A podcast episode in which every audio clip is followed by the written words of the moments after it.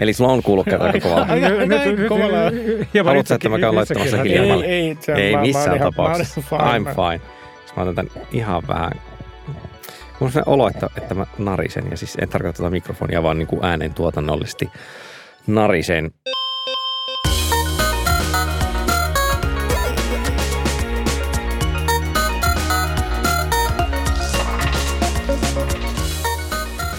Tämä on Vikasietotila, ATK-aiheita käsittelevä podcast, jota voi kuunnella hyvinkin erinäköisissä, mukavissa, turvallisissa ympäristöissä. Tällä kertaa puhumme siitä, minkälaisia laajoja julkisia ja hieman pienempiä rajattuja yhteisöjä internetissä on ja mitä hyötyjä ja vahvuuksia, eli siis uhkia ja mahdollisuuksia näillä löytyy. Ja tätä aihetta pilkkomassa verbaalisten puutarhasaksiensa kanssa on Kari Haakana. Sekä ehdottomasti pimeän puolelle aina piiloon livahtava. Panu Räty.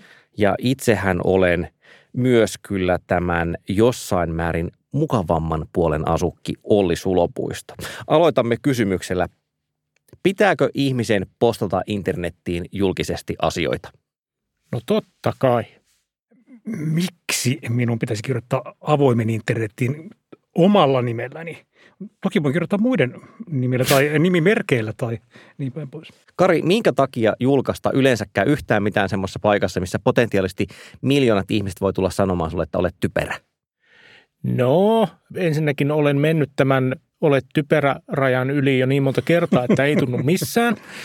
Ja sitten mä positiivisesti uskon, että kun altistaa oman ajattelunsa muiden ajattelulle, niin siitä hyötyy esimerkiksi juuri sen, että joku osoittaa aukkoja argumentaatiossa. Mutta onko se pakko tehdä niin kuin avoimessa, suoraan avoimessa internetissä? No. Onhan sitä internetissä kaikenlaisia ryhmiä ja On. foorumeita ja, ja, ja palveluita. Ja, ja tiedän, mikä sinun nimimerkkisi on siellä BDSM-harrastajien äh, ryhmässä. Mutta, mutta tuota, äh, olin siis sanomassa, että, äh, että siis tavallaan, jos ajatellaan, että vaihtoehto on ryhmä, jossa on, on viisi ihmistä, jotka tunnen, ja sitten toinen vaihtoehto on, on vaikkapa Twitter, niin tota, Ne ovat kaksi aivan hieman toistaan, hieman ääripäitä, No sanoisin. juuri näin, että jos vaihtoehdot olisivat nämä ääripäät, niin ne viisi kaveriani tietää aika hyvin, miten, miten mä ajattelen. Tässä nyt oletuksena, että minulla olisi viisi kaveria, mutta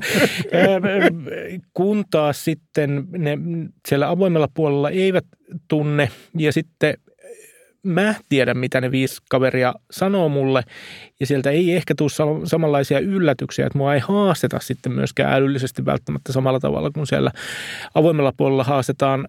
Kun taas tietysti tiedän myöskin sitten sen, että siellä avoimella puolella ö, riskinä on se, että sieltä tulee kaikenlaista möyhyä ja, ja trollia sinne kusemaan muroihin. Minkä takia Panu sun riskilaskelma painottuu toisinpäin kuin Karilla? Mitä veikkaisit tärkeimmiksi tekijöiksi siinä? Ehkä mä ajattelen, että mä olen niin usein hyvin kiinnostunut jostakin tietyistä spesifeistä asioista. Että kysymys ei ole suoraan niin riskilaskelmasta, että a- ajattelen sitä kimppuuni hyökkää nyt hirveä lauma niin kuin trollaja, joka toki on sekin mahdollista, mutta mä olen usein kiinnostunut jostakin tietyistä kysymyksistä ja hakeudun sitten näiden, näitä kysymyksiä käsitteleville niin kuin alustoille tai foorumeille tai käytännössä ne voi olla Discord-kanavia tai jotain muita, niin kuin ne voi olla foorumeita tai tavallaan niin kuin suljetumpia yhteisöjä. Että mä en nyt tavallaan eh, ajattele suoraan, että sitä keskustelua on pakko käydä jossakin äh, paikassa, jossa on vaan ne viisi ihmistä. Että siellä voi olla niin kuin 50 000 ihmistä myös. Onko sulla siis kyse jonkin sortin ö, hyötysuhteesta? Luultavasti tavoitan enemmän semmoisia ihmisiä, joilla on jotain relevanttia sanottavaa tästä asiasta, olisi niin kuin tiedon hankintaa tai on, hirveän kommentointia. usein siinä on mulla itselläni, siinä liittyy nimenomaan niin kuin tiedon intressi. Olen kiinnostunut kuulemaan jostakin asiasta lisää. Voin kysyä, voin käydä tarvittaessa keskustelua, voin itse kommentoida, jos joku kysyy jotakin ja satun tietämään, jos satun tietämään vastauksen. Me ollaan nimittäin tässä mietitty tällaista jaottelua, joka on lainattu tuolta internetistä muilta ajattelijoilta. Ja lainaamme tässä nyt siis tosiaan Maggie Appletonin kehittämää taksonomiaa kautta luokittelua, jossa on otettu yhdeksi pohjaksi kiinalaisen science fiction kirjailija Liu Shishinin trilogiassaan esittämä termi synkkä metsä, jolla siis viittaa siinä kirjassa siihen, että avaruus on iso ja tyhjä, kyllä, mutta ehkä onkin niin, että se on iso ja tyhjä sen takia, että jos sinne menee huutelemaan, että hei, olemme olemassa, niin silloin joku mörökölli huomaa sen ja tulee ja vetää pataan. Ja tämän takia on ympäristö, jossa ei kannata pitää liian isoa ö, mölyä itsestään. Että olisiko tämä siirrettävissä jollain tavalla internetin puolelle, eli että löytyykö meiltä sellainen webin synkkä metsä, jossa syystä tai toisesta – on isoja riskejä. Siis ne voi olla nimenomaan esimerkiksi sosiaalisia, siis trolleja. Että jos sanon jotain, niin minua tullaan kiusaamaan. Ne voi olla, sanotaan että vaikka niin kuin möläytyksiin perustuvia virheitä. Jos twiittaan jotain semmoista, joka saa monet ihmiset raivostumaan, niin heidän siis tarvi, nimenomaan ei tarvitse olla trollimielessä liikkeellä. Että tulee vaan niin semmoinen myllytys vasta, että tulee ihan julmetusti pataan. Tai jos vaikka nyt haen sitten jotain tietoa hakukoneiden kautta, niin samalla sitten jaan tietoa niin tosi monelle erinäköiselle mainosverkostolle, joka rupeaa jahtaamaan minua. Että se on niin kuin toimintaympäristö, jossa on paljon isoja riskejä, mutta kun se ei ole se ainoa paikka, joka, tai ainoa malli, joka meille webistä on olemassa. Niin, meillä, meillä on, siis verkosta muitakin malleja. Mä haluaisin vielä tähän niin kuin nimenomaan palata. Minusta niin tämä on pimeän metsän käsite tavallaan, se kuul, niin kuin, sehän kuulostaa tavallaan niin kuin verkkoon sovellettuna itse asiassa niin kuin yhä todemmalta. Että verkko on tietyssä mielessä niin kuin niistä meidän kaunista idealistisista ajoista, niin se on muuttunut hieman tumman puhuvammaksi. Niin kuin monessakin mielessä se on kaupallisempi. Me olemme siirtäneet yhä enemmän elämäämme niin kuin ylipäänsä niin kuin verkkoihin, mikä tavallaan se vaikuttaa siihen, että me olemme myös niin kuin alttiimpia meidän tietojemme ja mm, identiteetti, esimerkiksi identiteettimme niin kuin manipuloinnille, väärinkäytöksille, kaikille tällaiselle. No mitä sitten tälle voisi tehdä? Tässä samassa jaottelussa esitetään tosiaan, että okei, jos meillä on yhdessä päässä synkkä metsä, niin sitten meillä voisi olla semmoinen välimuotoasia, joka voisi olla vaikka digitaalinen puutarha. Ja mitäpä tällä suunnilleen tässä yhteydessä tarkoitetaan?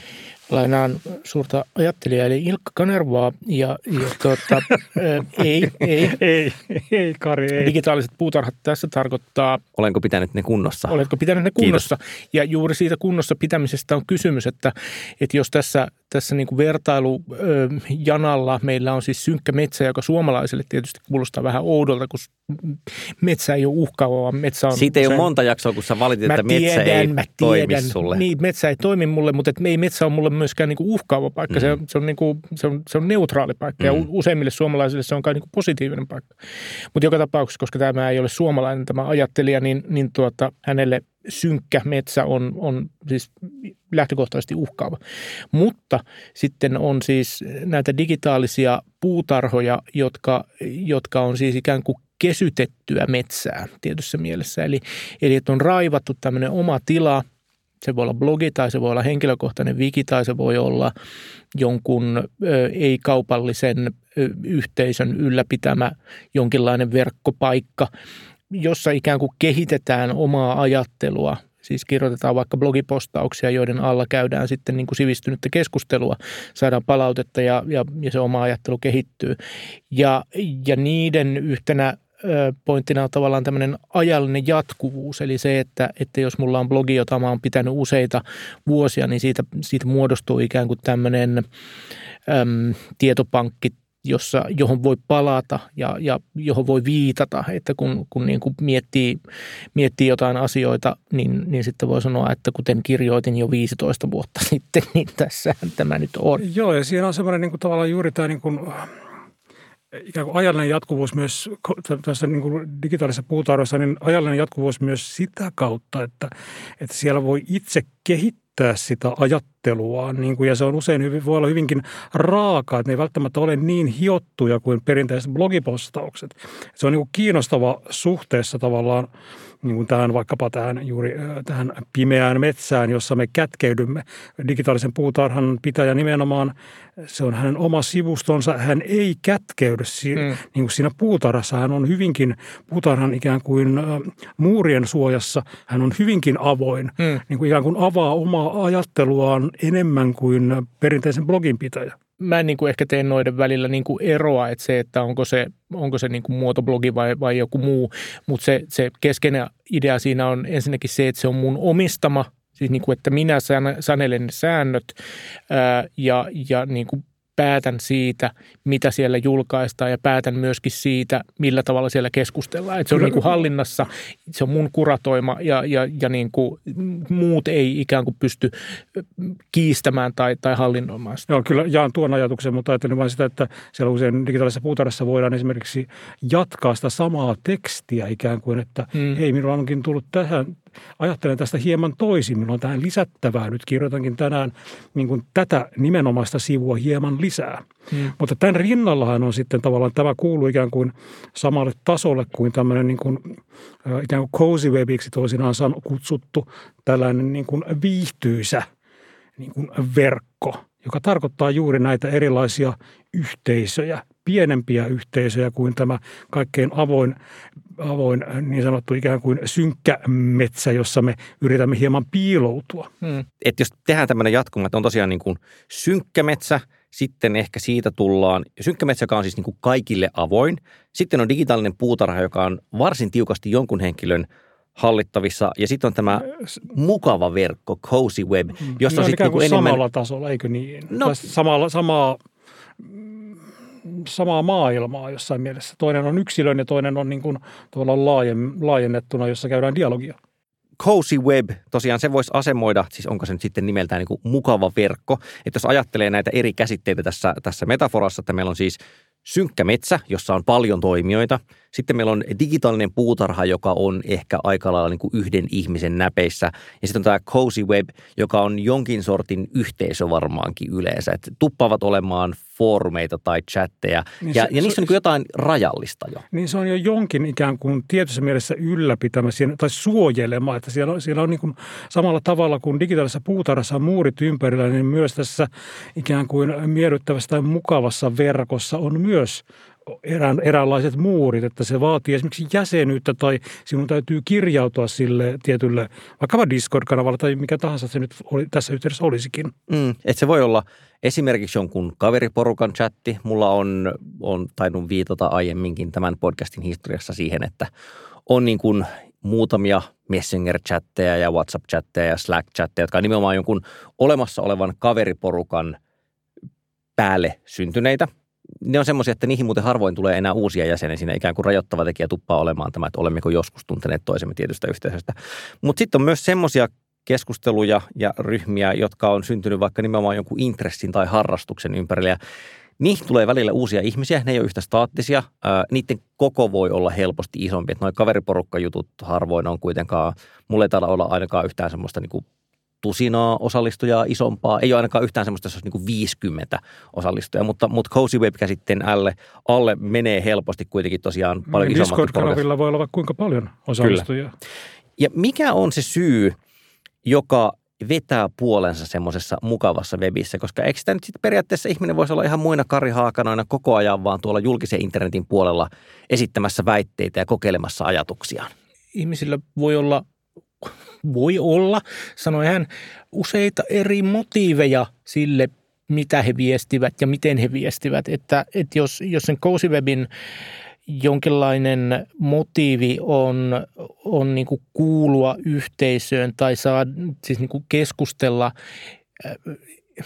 miten se nyt sanoisi, tai ymmärtävässä sa- yhteisössä. Siis niin kuin sellaisessa mm. yhteisössä, jonka soundi on lähtökohtaisesti positiivinen. Siis että et se vahvistaa niin kuin yhteenkuuluvuutta. Meillä on yhteisiä se, intressejä, joista me keskustellaan. Joo, mutta ne voi olla kuitenkin se varsinainen intressi siellä takana, ei välttämättä ole se yhteisö, niin se voi olla tiedon intressi. Joo, joo, kyllä. Mutta et, et se on joka tapauksessa, miten mä nyt sanoisin, se, se on altruistinen se motiivi. Eli, eli siis niin kuin en pyri erityisesti hyötymään siitä, että kuulun tähän yhteisöön. Riippuen siitä, sanoisin tähänkin, että tähänkin, kun alkaa näitä motiiveja erittelemään, niin onhan se, ei se välttämättä ole aina niin altruistista se, että minä haluan nyt tietoa tästä tietystä asiasta aivan valtavasti. No joo, siis, ja siitä on minulla siitä tiedosta on minulla hyötyä. Minä hyödy, tunnen käyttämään tätä tietoa se motiivi, motiivi on tietenkin jatkumo, jossa toisessa päässä on se, että hallitsen kaiken ja, ja te muut olette orgiani ja sitten se, että hyödytän tässä kaikkea, kaikkia muita jäseniä. Mm. Siis, Mutta niin, toki, toki ymmärrän tuon ajatuksen joo. ja,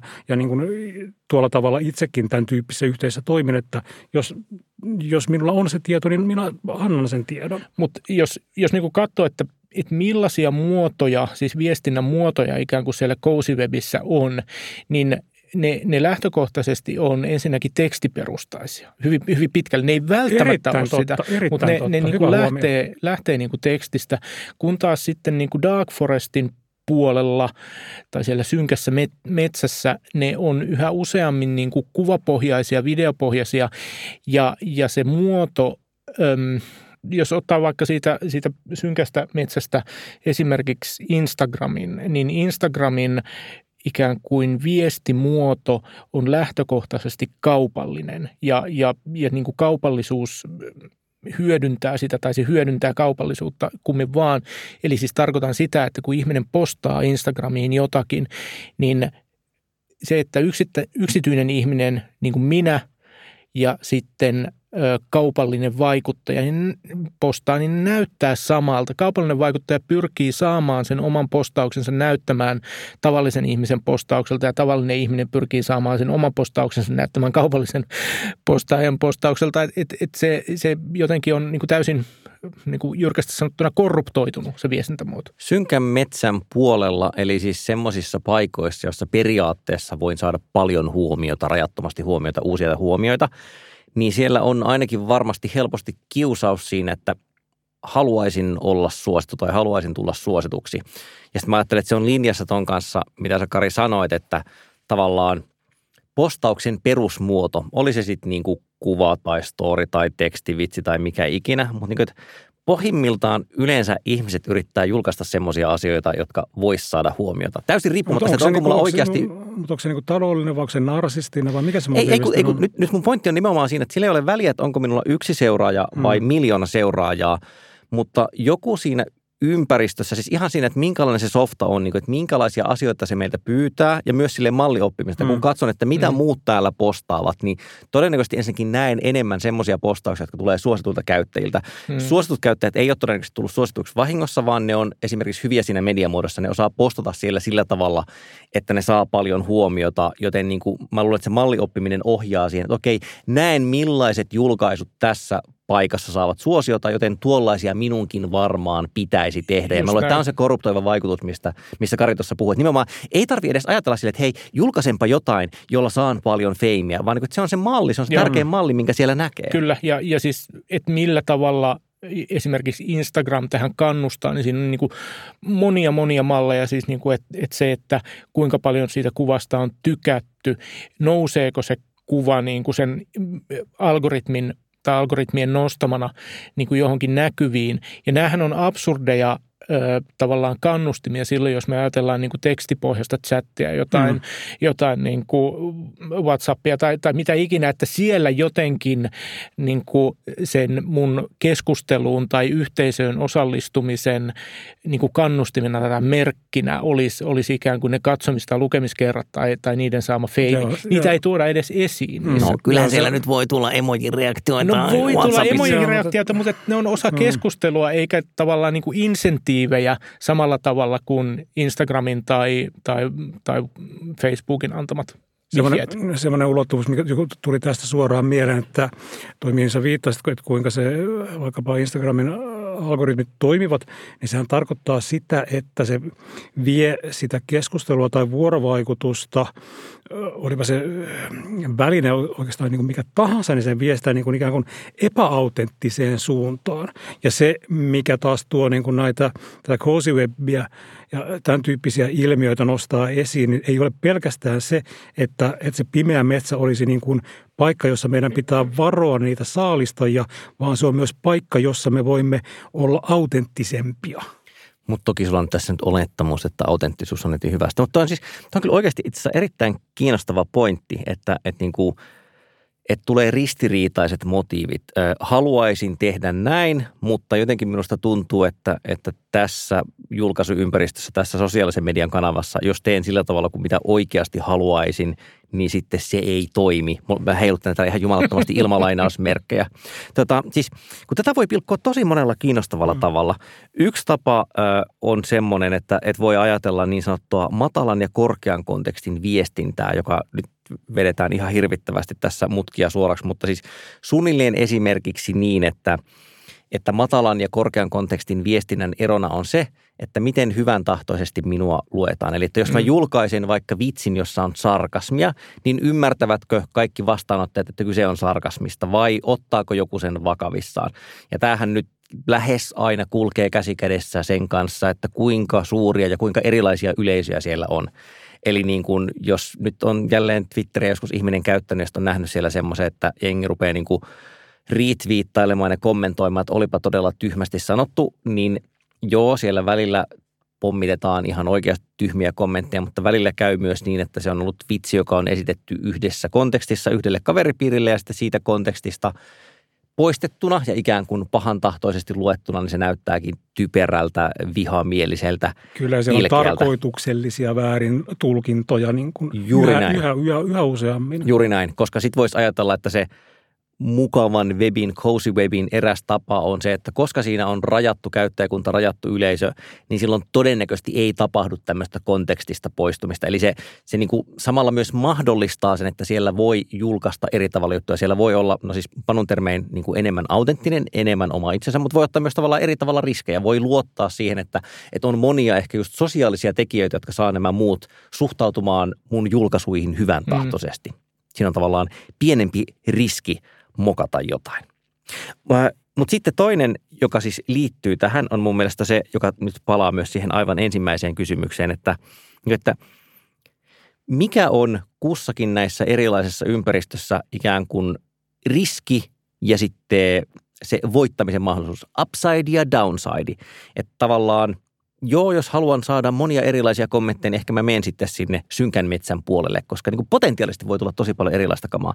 Mutta jos oikeastaan mä haluan vaan niin kuin kertoa joku tyhmän vitsin kavereilleni tai sille kertoa, että olen lukenut kirjan, niin miksi mä menisin tekemään sen julkisen internetin puolelle? Et eikö se ole niin semmoinen toiminto, joka kannattaisi just julkaista jossain ryhmächatissa, koska loppujen lopuksi ei myöskään ketään, niin kuin kovin monta ihmistä maailmassa ei kiinnosta se, että Olli Sulopuisto on lukenut joku kirjan ja on siitä jotain mieltä. Että et meneekö mulla tässä jotenkin nyt sekaisin työkalu ja se, mitä mä oikeastaan edes haluan tehdä tai niin kuin, että minkä takia mä haluan kertoa sen, että eihän ihmisten lukupäiväkirjat nyt ollut julkisia ennen kuin meille tuli sitten tämmöiset helpot julkaisutyökalut internetissä. Että minkä ihmeen takia tämmöisiä asioita pitää tuupata sinne julkisen webin puolelle? Niin, ja jos ne siinäkin tuupataan, niin pitää, ne voisi olla niin kuin tavallaan ehkä siellä, niin kuin, tai itse ajattelen näin, että ei minulle tulisi mieleenkään jakaa jotakin niin kuin avoimessa verkossa, että olenpä nyt lukenut hyvän kirjan, ellei se niin kuin ole joku todella, todella tärkeää, olen kokenut nyt tässä niin kuin suuren oivalluksen ja tämä on muuttanut ja ravistellut minua ja toivon, että se ravistelee teitä no, kaikkia. sinä et Panu olekaan mielipidevaikuttaja niin kuin minä ja Olli. Se on kyllä totta ja minä olen yrittänyt välttää sit siihen rooliin päätymistä koko ikäni. Tule tälle puolelle. Meillä on karkkia. Mutta Karilla oli siis joku motiivi sille, että minkä takia julkaista esimerkiksi tämmöisiä asioita internetissä?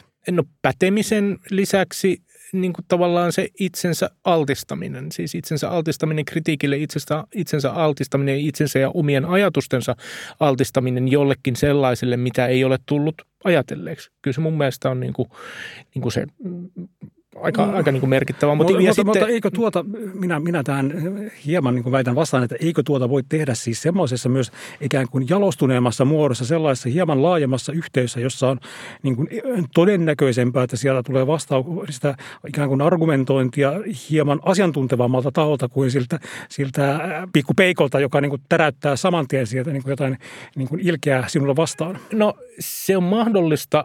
Toisaalta koska olen keski-ikäinen valkoihoinen mies, niin mulle aika harvoin tulee tuommoista vastaan. Siis, ja mä ymmärrän, että tässä kohtaa olen etuoikeutettu ihminen, mutta et, et ei, ei mulla ole ollut sellaista kokemusta, jossa edes kymmenet trollit tai muut vittupäät siellä olisi, olisi tullut niin kuin aukomaan. että et niin kuin voi olla, että varaan itselleni mahdollisuuden muuttaa mielipidettäni tästä, mutta toistaiseksi tämmöistä ei ole niin mun kohdalle osunut. Niin onhan tässä semmoinen niin kuin, niin kuin kiusallinen puoli, että kun me vetäydymme sinne ikään kuin sen mukavan verkon puolelle niin hieman niin kuin suojatumpiin yhteisöihin keskustelemaan niin kuin asioista, niin me todella niin kuin, tietyssä mielessä kuitenkin joka, joka tapauksessa hakeudumme saman henkisten Juuri niin. Niin kuin, samasta kulttuuritaustasta jossain määrin tulevien niin kuin esimerkiksi, esimerkiksi näin ihmisten pariin.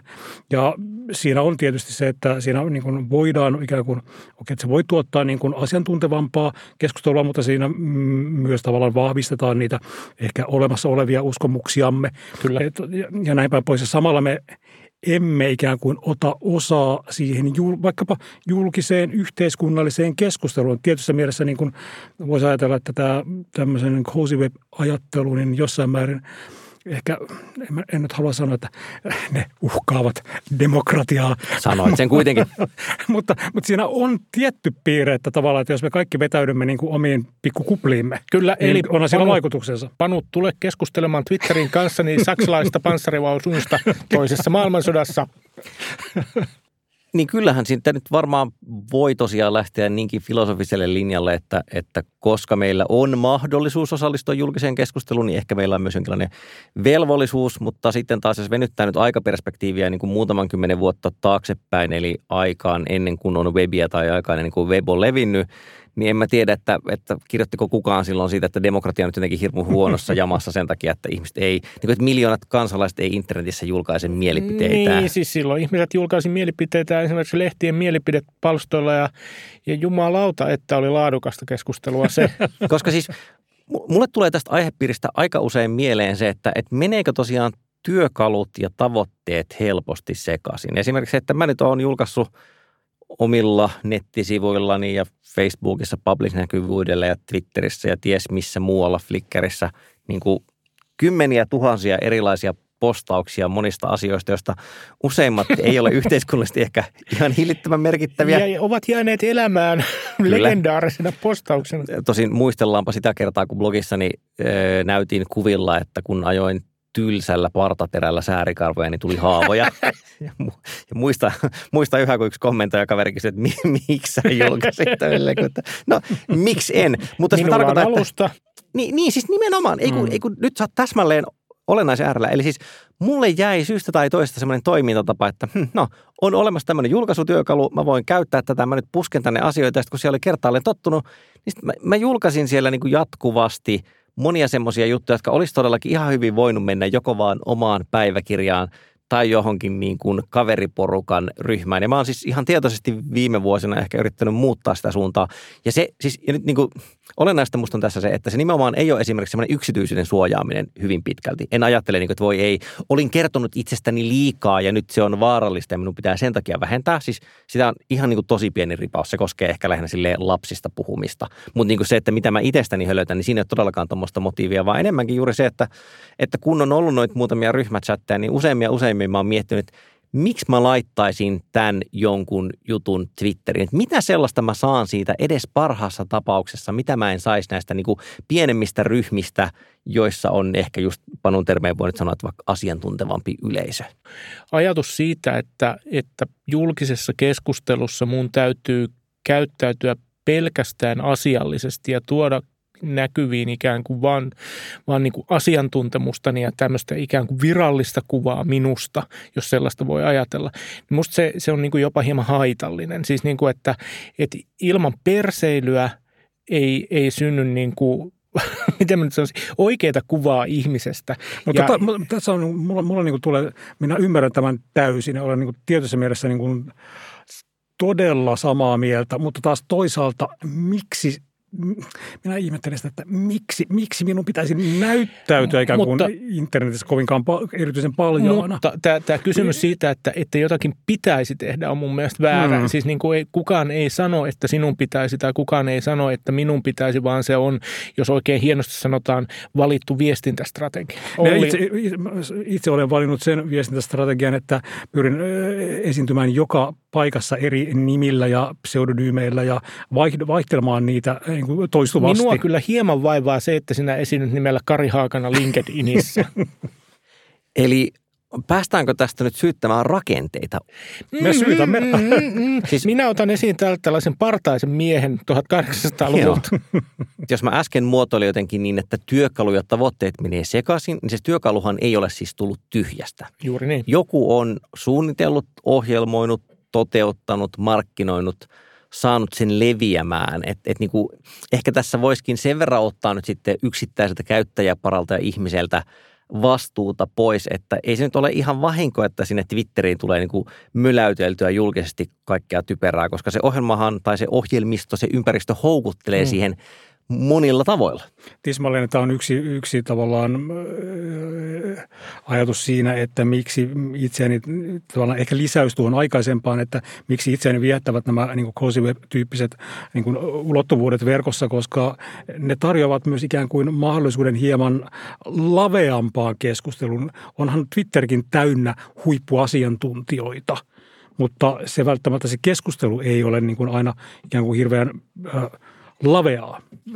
Ei ikään kuin tavallaan, sitä oli alun perin rakennettu esseitä varten. Ikään kuin. Mm, niin, olen kirjoittanut asiasta 315 äh, Twitter-postausta. Niin, joka tulee näin, ketjussa, juuri näin. kyllä.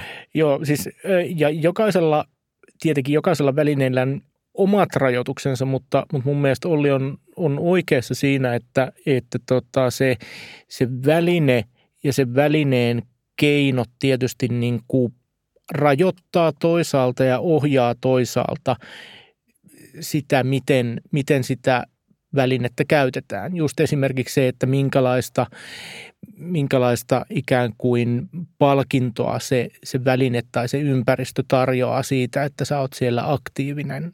Että minkälaisia dopamiinisykäyksiä tulee siitä, kun, kun niin kuin, ö, keskustelee – joidenkin ihmisten kanssa, jotka tuntee ikään kuin perusteellisemmin vaikkapa jollakin foorumilla versus, että NS keskustelee siitä Twitterissä sillä 140 merkin rajoituksella, joka siellä on.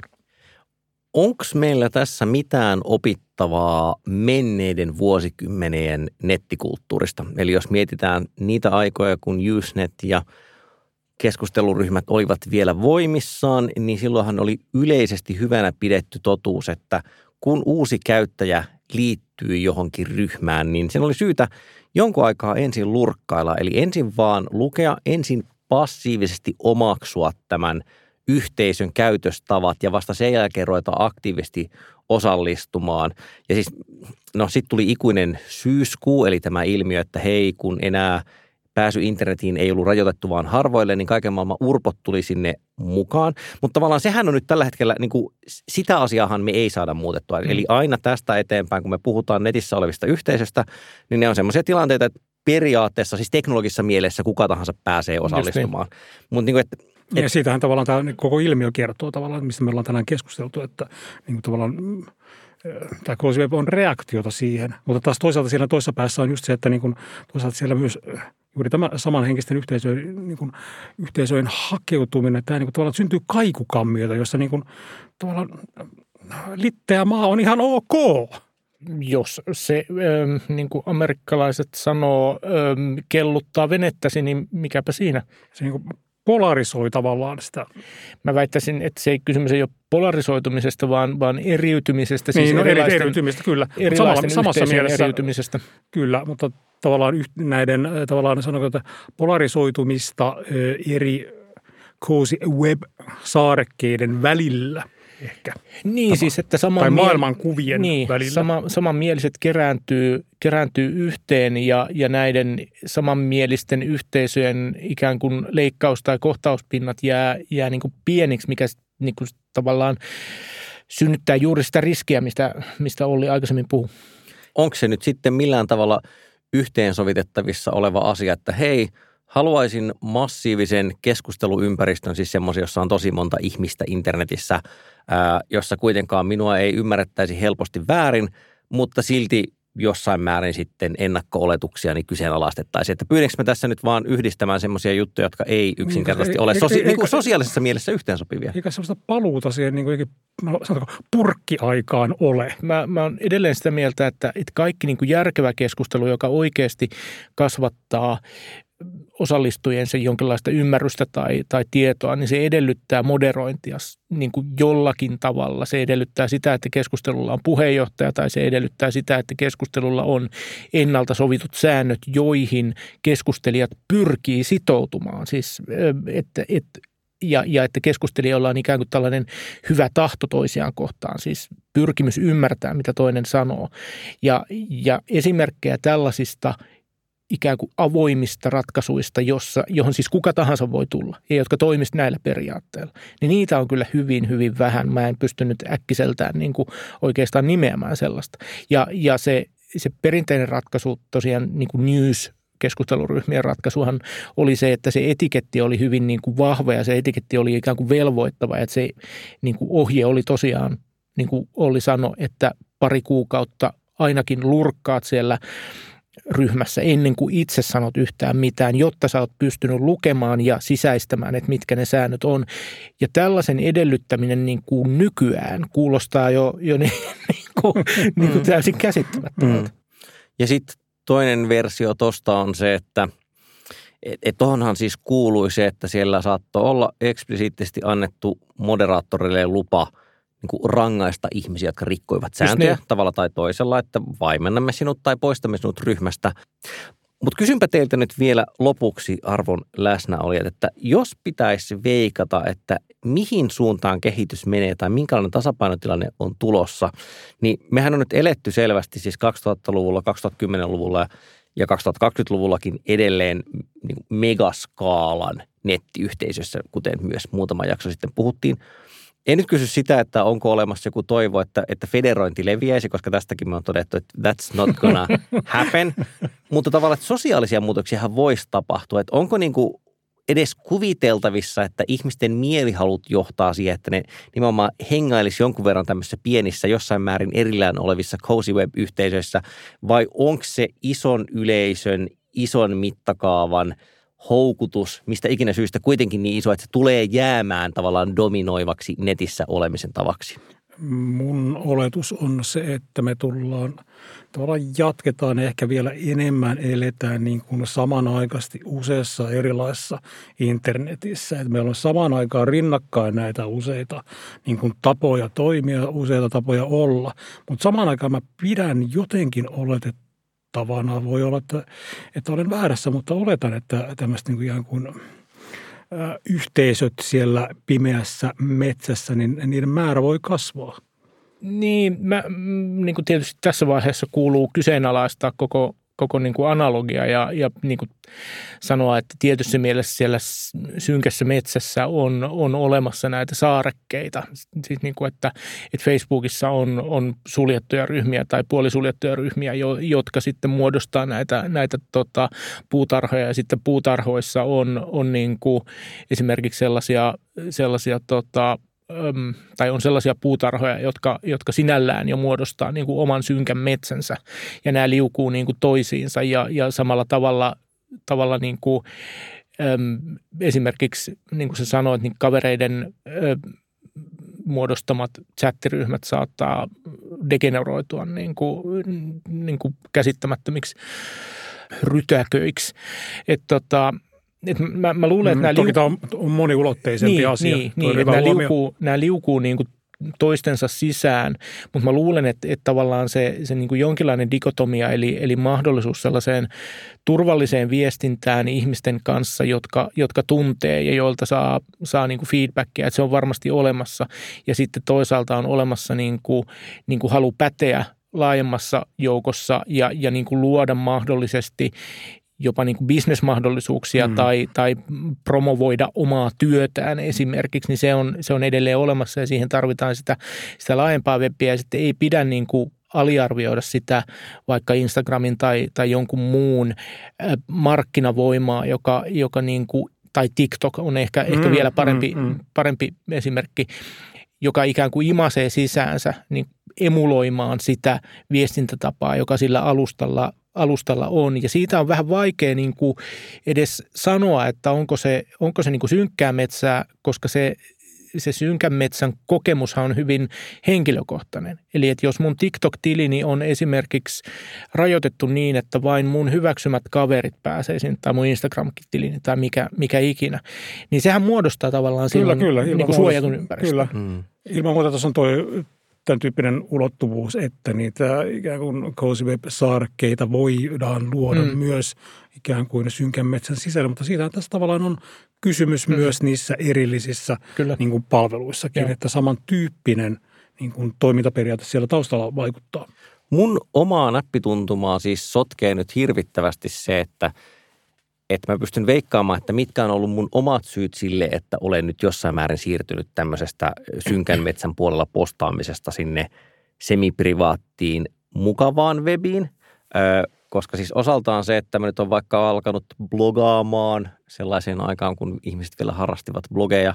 Ja siitä on ollut mulle siis ammatillista hyötyä. Mä oon ollut Twitterissä suht varhaisin liikkeellä ja silloin kun mä olin toimittaja, niin siitäkin on ollut ehkä hyötyä, mutta ei sitä ainakaan ollut haittaa.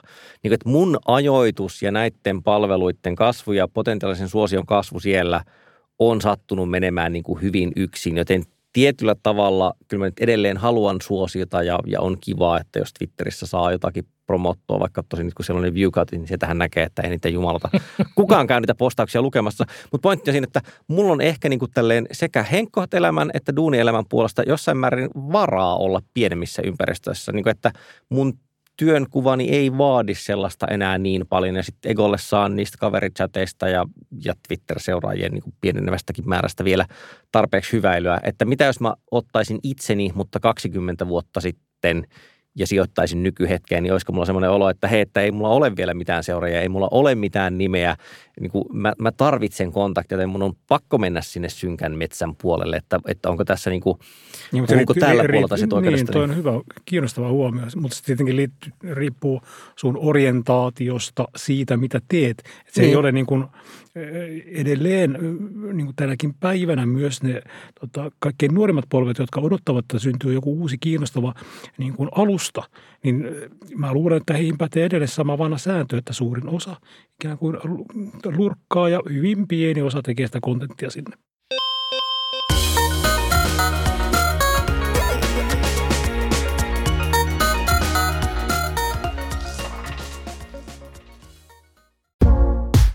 Vikasietotila on kuulijoiden tukema ohjelma. Maksamme tekemisen kulut omasta taskustamme ja niinpä nyt tarjoamme maksaville asiakkaille enemmän vikasietotilaa. Kyllä, nimittäin Pikasietotila-niminen ajankohtaiskommentaarimme, joka ilmestyy joka toinen viikko. Lisätietoja siitä nettisivultamme vikasietoti.la, josta löydät tilausohjeet ja pääset tukemaan vikasietotilan tekemistä. Paljon kiitoksia. Mukavasti verkostoitunut Vikasietotila podcast tässä ohjaa itsensä kohti loppua ja lopussa tarjoaa kolme nokaretta. Mikä se sana? Kuorukkaa. Kolme, kolme, kolme kuorruketta. Ei kuoru, Kuorukkaa. kolme kuorukkaa, josta ensimmäinen on ATK, ATK-kuoruke, joka tarjoilee, Kuorukka. ATK-kuorukka, joka tarjoilee panuräty. Useinhan nämä minun suostukseni saattavat olla hieman hämäriä, mutta minä olen ja hieman tota, marginaalisiakin ja niin kuin kapeallekin käyttäjäkunnalle kenties voimittuja, mutta nyt va- valitsin sitten tällaisen, joka sopii kaikille. Tämä on nyt siis Radio Nova. Tämä Vikasietotila olemme Goes Radio siirtyneet Nova. Radio Nova-vaiheeseen. Ja minä suosittelen... Olenko minä Minna muist- Kuukka? Minä, minä muistutan nyt tällaista selainlaajennuksesta kuin OneTab, joka on tämmöinen ilmainen selainlaajennus, klassikko. Suorastaan voimme käyttää näitä sanoja. OneTab on klassikko. Eli sillä voidaan tallentaa tavallaan se tilanne, kun me olemme päivän päätteeksi, meillä on niin kuin selain täynnä välilehtiä, niin tällä me painamme nappia, tätä selainlainuksen nappia, se kerää ne kaikki siistiin luetteloon, jonka jälkeen ne voidaan palauttaa joko yksitellen tai kaikki kerralla ne voidaan myös ikään kuin lukita siihen, että se toimii ikään kuin tavallaan, jos sinulla on projektioon tarvitset niin kuin ryhmän välilehtiä, niin voit lukita ne siihen ja nimetä tämän ryhmän ja painaa nappia, niin saat ne aina uudestaan. Eikö tässä ole sellainen ongelma, että jokapäiväisen nimen pitää olla itsepetos?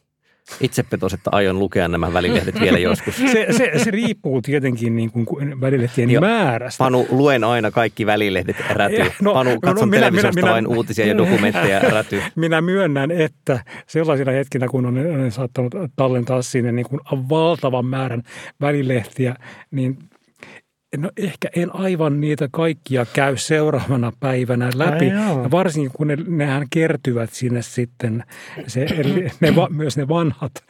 Ihan vaan annat häpeän tulla nyt, ei, ei, eli, ei mitään. Eli Tämä siis toisin sanoen kysymyksessä on, on eräänlainen hilloamispalvelu ja vähän niin kuin Tismalleen näin, kellarissa mutta, ne alkaa maistua homeelta kyllä jossakin vaiheessa. Ky- kyllä, kyllä, juuri näin. Mutta, mutta siitä on myös hyötyä. Minä voin vakuuttaa tämän.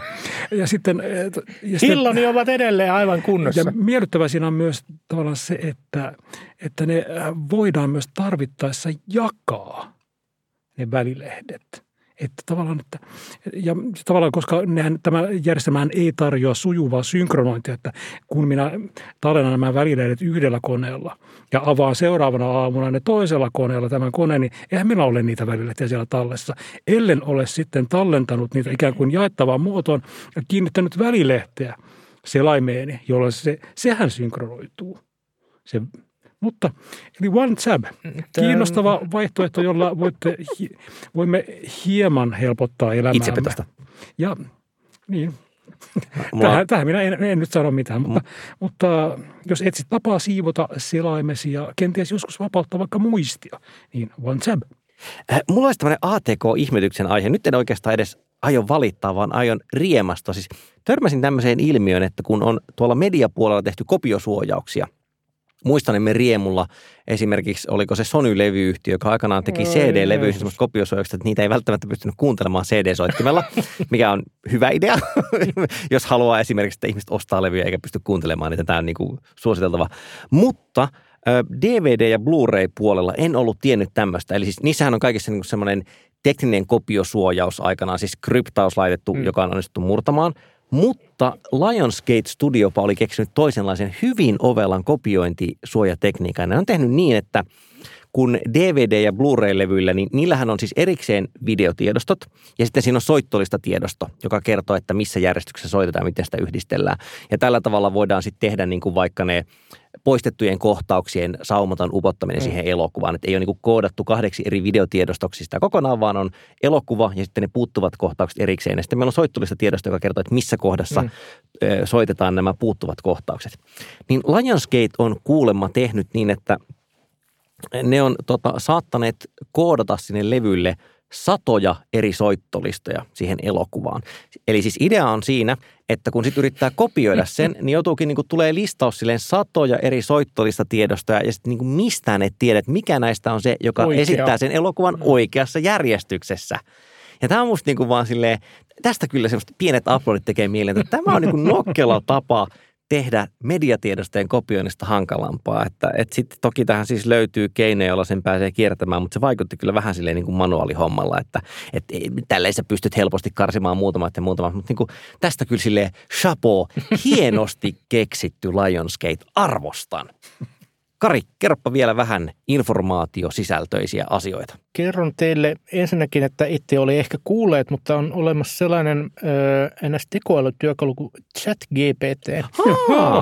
tämä, tämä saattaa Onko? tulla teille yllätyksenä, mutta näin on. Se on nykyään nuorison piirissä hyvin suosittu. No joka tapauksessa äh, ChatGPTn kehittäjä eli OpenAI, jota muun muassa Microsoft rahoittaa, ei ole kuitenkaan kertonut, että millä tavalla tämä, tämä kielimalli on koulutettu. Mitä dataa siihen on käytetty. Ja sitä on yritetty penkoa ja nyt näyttää siltä, että siihen opettamiseen on käytetty kopiraitattua materiaalia, siis esimerkiksi kirjoja. Ja tämä, tämä avaa ö, jonkinlaisen Pandoran lippaan, kun koko tekijänoikeuden idea on siinä, että tekijänoikeuden haltija päättää siitä, millä tavalla sitä aineistoa hyödynnetään, millä ehdoin ja myöntää mahdollisesti lisenssin siihen käyttöön. Ja nyt OpenAI ei ilmeisesti ole sitä kysellyt. No tähän liittyen pari kirjoitusta, siis tällä kertaa poikkeuksellisesti pari lukuvinkkiä, eli, eli tämmöinen Substack postaus aiheesta Has your book been used to train the AI? On, on toinen näistä. Tämä on aiempi, vähän lyhyempi kirjoitus, jossa tätä raapastaan, jossa pyritään osoittamaan, että kyllä vaan on, on näin tehty. Ja sitten vähän pidempi kirjoitusaiheesta New Scientist-julkaisussa ChatGPT seems to be trained on copyrighted books like Harry Potter, joka tietysti Harry Potterin käyttäminen tekoälyn puoluttamiseen on, on kieltämättä looginen, looginen veto, mutta tuota, tässä siis ö, kirjoituksessa ö, argumentoidaan tai esitellään todisteita siitä, että näin kyllä on.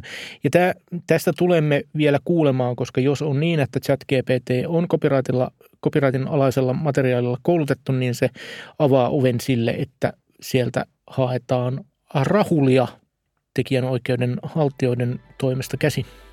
Kiitoksia sinulle, rakas kuulija. Mukavaa, että olit matkassamme. Semmoinen kaino pyyntöhän meillä aina on, että jos pidät tästä podcastista, niin kerro siitä lähipiirillesi. Voit kertoa siellä synkän metsän puolella, mutta ihan myös Cozy Webissäkin oikein hyvin toimii. Saattaa olla, että siellä toimii suositukset paremmin. Ja sitten haluamme vielä kiittää jakson leikannutta Paavo Sundelia sekä äänenkäsittelystä vastaavaa Risto Pikkaraista ja toteamme, että ensi kerralla uudet jutut ja siihen asti sitten eh, hei hei. Moi moi. Moikka.